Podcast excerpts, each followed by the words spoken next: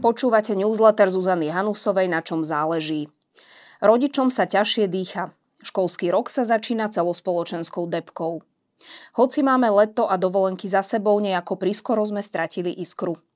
Bežne na začiatku roka kolujú internetom vtipy, ako sa rodičia nevedia dočkať, kedy svoje deti po náročnom lete vypravia do školy a konečne si pôjdu oddychnúť do práce bez stresu, či je o deti postarané.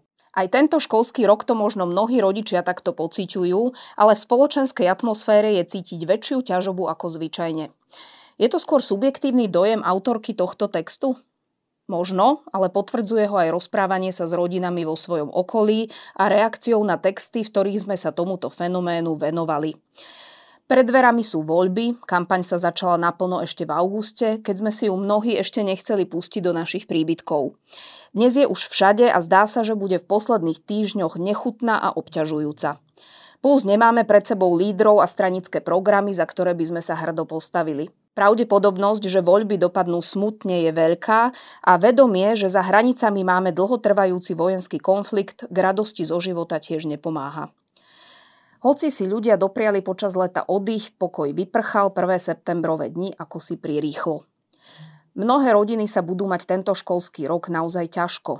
Tým, ktorým končí viazanosť na hypotékach, si už preratávajú zvýšené mesačné splátky a ako ovplyvnia ich bežný režim. Zvýšené výdavky v obchodoch pocítili už prvé dni po začiatku školy. Zdražené školské potreby a výdavky, ktoré si školy pýtajú za učebnice či do rôznych fondov, aby zvládli bežný režim, budú už pre mnohé rodiny neúnosné. Na školské potreby si musí vziať pôžičku päť percent slovenských domácností. Rodičia cítia veľký tlak, aby zvládli utiahnuť svoje rodiny. Okrem materiálnej stránky sú vzťahy v rodine stále náročnejšou výzvou. Stresy odnesú najviac detí, ktoré sú barometrom toho, či si zvládneme uchovať vnútorný pokoj. Psychológovia bijú na poplach, že sú zavalení prácou. Na termínu odborníka sa čaká aj pol roka.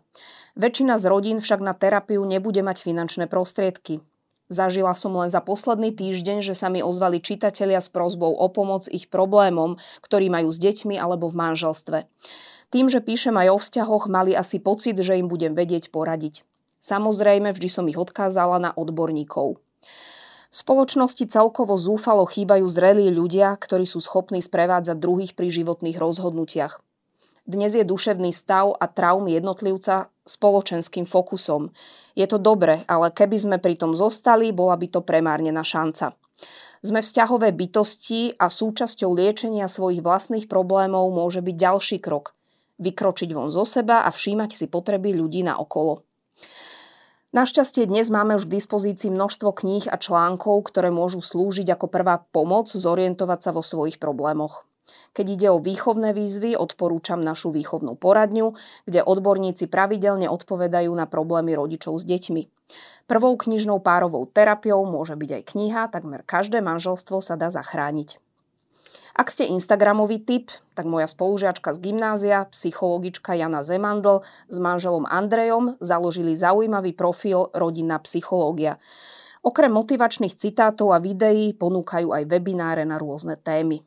K rodičovstvu a vzťahom pristupujú veľmi milosrdne, spôsobom, ktorý nevyvoláva výčitky z toho, čo všetko ste už vo vzťahoch v rodine dávno zanedbali. Často si aj my rodičia dávame na plecia prehnané ciele a situáciu si sami komplikujeme. Niekedy je upustiť z nepodstatných vecí a pripomínať si tie dôležité prvým krokom k zmene.